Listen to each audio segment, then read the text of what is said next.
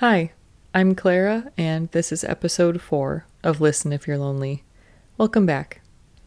Last week, I briefly mentioned mental health, and I feel like it's an important topic that deserves its own episode.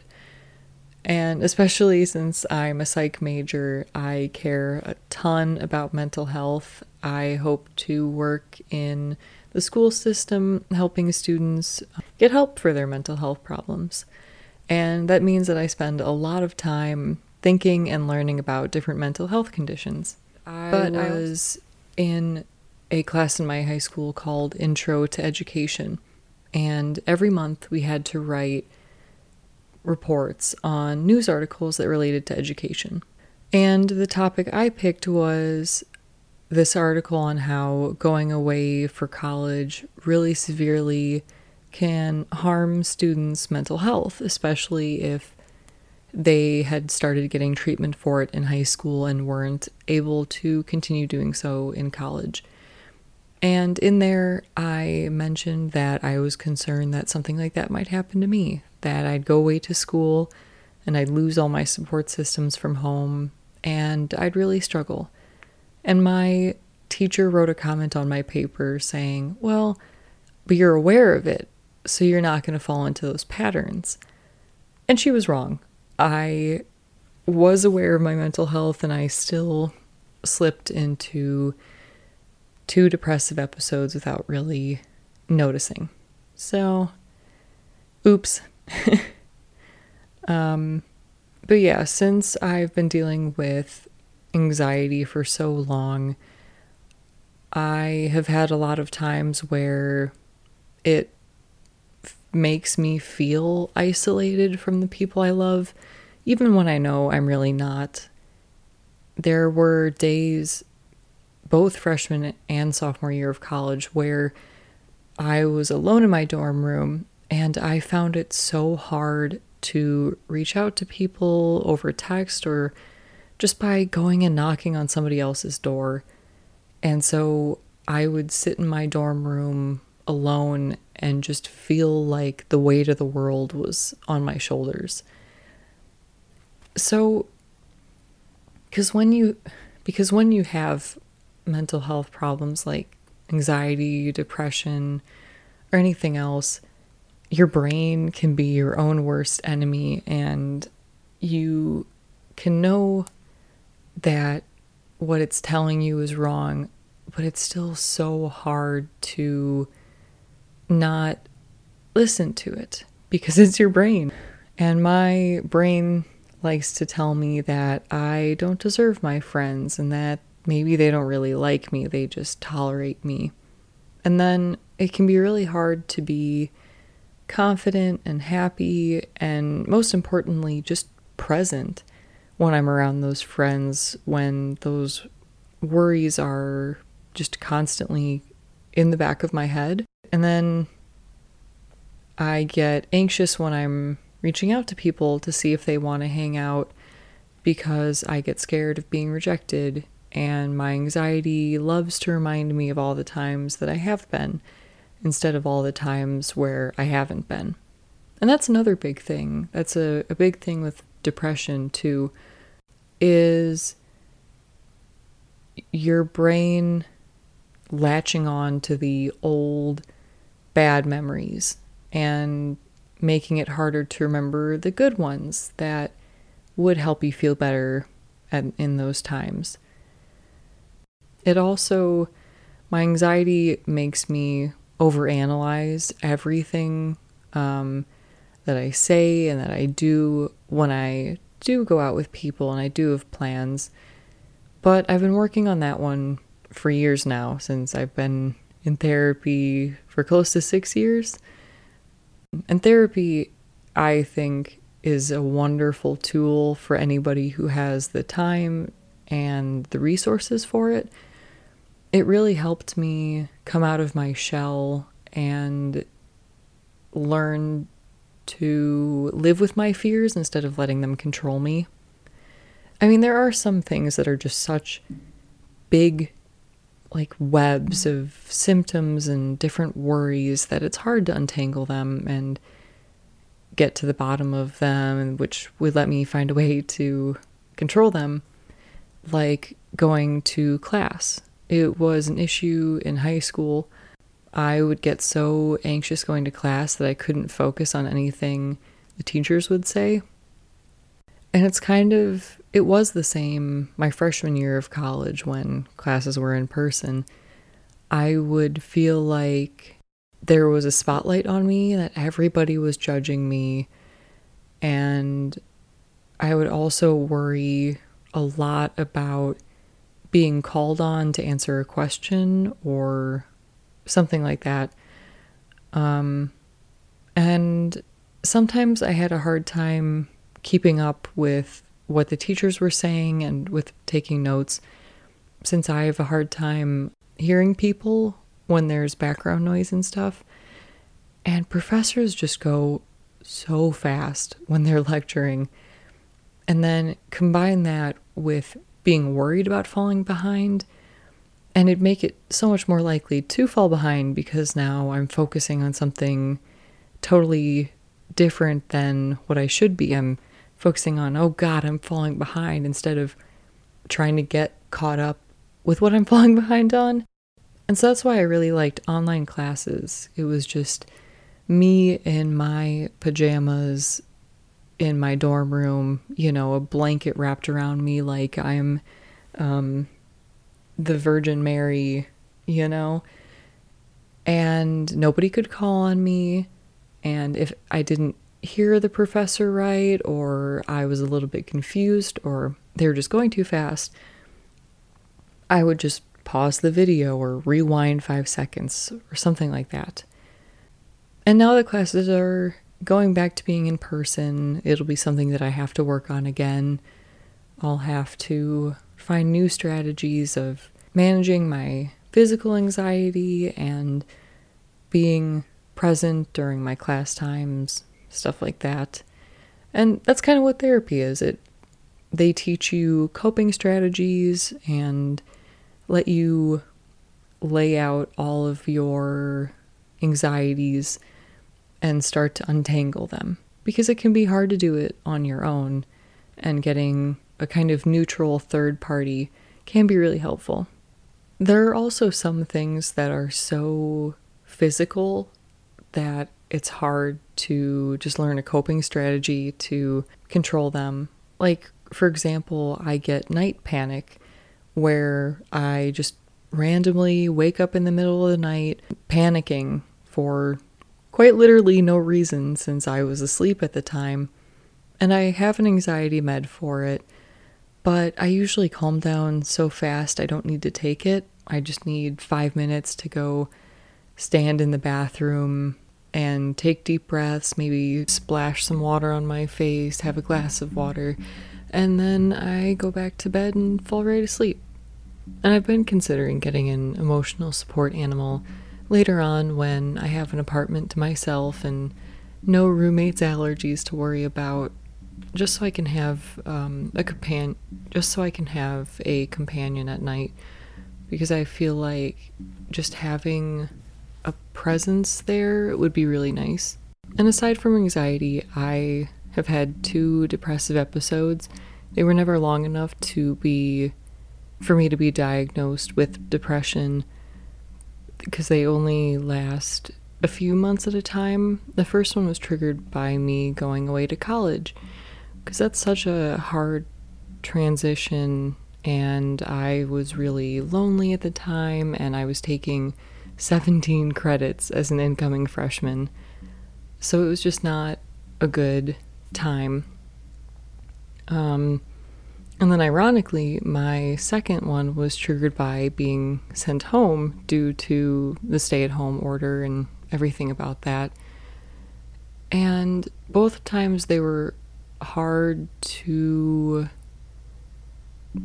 notice, I guess. I didn't even know I was in depressive episodes until afterwards when I mentioned it to a friend. I said, I feel this big feeling that I can't describe. It's just this like hole in my chest, and I just want to curl up and disappear. And they said, you know, that sounds like depression. I brought it up to my therapist. We talked about it for a while. But, anyways, I, when I'm in the midst of them, I don't even notice that I haven't always felt that bad.